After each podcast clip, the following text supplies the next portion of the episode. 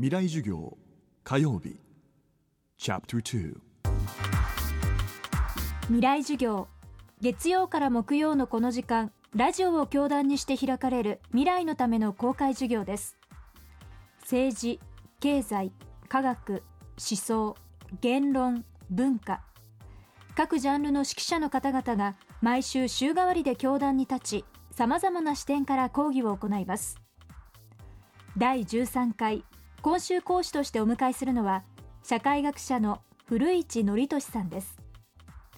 古市さんは東京大学大学院総合文化研究科博士課程に在籍の26歳。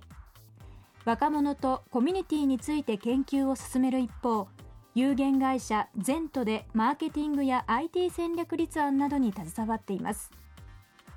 今週は古市さんに日本の若者の今と未来について伺います。未来授業火曜日2時間目。テーマは若者と革命です。確かにまあその古今東西見渡してみても若者が革命の主体であったっていうものは結構当てはまると思うんですね。なぜかといえば若者って若者って存在はまだまあ大人ではない。ただし子供でもない。つまりその社会に正式には入れてもらえてないけれども十分に考える能力もある。だからその自分で責任を負うこともなくそれまでのシステムとか社会に対して文句を言いやすいと思うんですね。だからまあその異議申し立てが結果的に革命になった事例もたくさんあるとは思うんです、まあ、実際そのあの日本の学生運動もそうでしたし中東のジャスミン革命もそうだったと思います。ただし別に若者が革命なんてものを考える必要はそもそもないと思っていてまあ、日本の学生運動が象徴的ですけれども、まあ、自分でお金を稼げてもいない人が、まあ、革命だとか国家を論じてもまあバカな話ですよね。それこそまあ居酒屋で別になんかその国家を論じるのと大して変わらない話なんでそもそも若者が別に革命なんてものを考える必要はないと思います。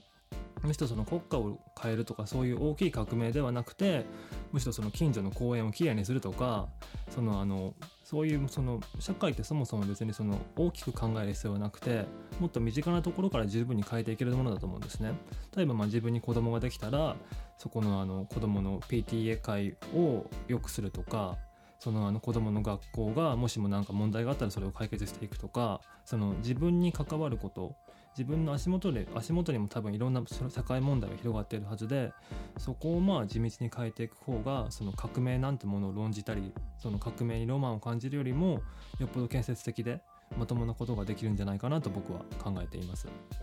まあ本当に革命というとすごい荒々しいとかかっこいいとか世の中がガラッと変わるイメージがあると思うんですけれども実際世の中はガラッとは変わりません。例えば中東のジャスミン革命を見てみても確かにまああの絵としては民主がわーって押し寄せて政権がすごい変わったように見えるけれども実際はいまだにまだいろんな政治問題がくすぶっているし結局はそのその既存のオーソリティ既存の,、まあその偉い人たちがどっちにつくかの問題だったりするのでそんなその世の中がガラッと考えるようなイメージを持つべきではなくてむしろ別にその血なんて流さないで緩やかにその自分たちができることから変えていくってことが結果的に世の中を変える結果的には革命になるんじゃないかなと思っています。古市さんは著書「絶望の国の幸福な若者たち」の中でも現代の若者の生態とその背景を鋭く考察しています。未来授業。この番組はポッドキャストでも配信しています。過去のバックナンバーもまとめて聞くことができますのでぜひ東京 FM のトップページからアクセスしてください。明日も古市憲寿さんによる講義をお送りします。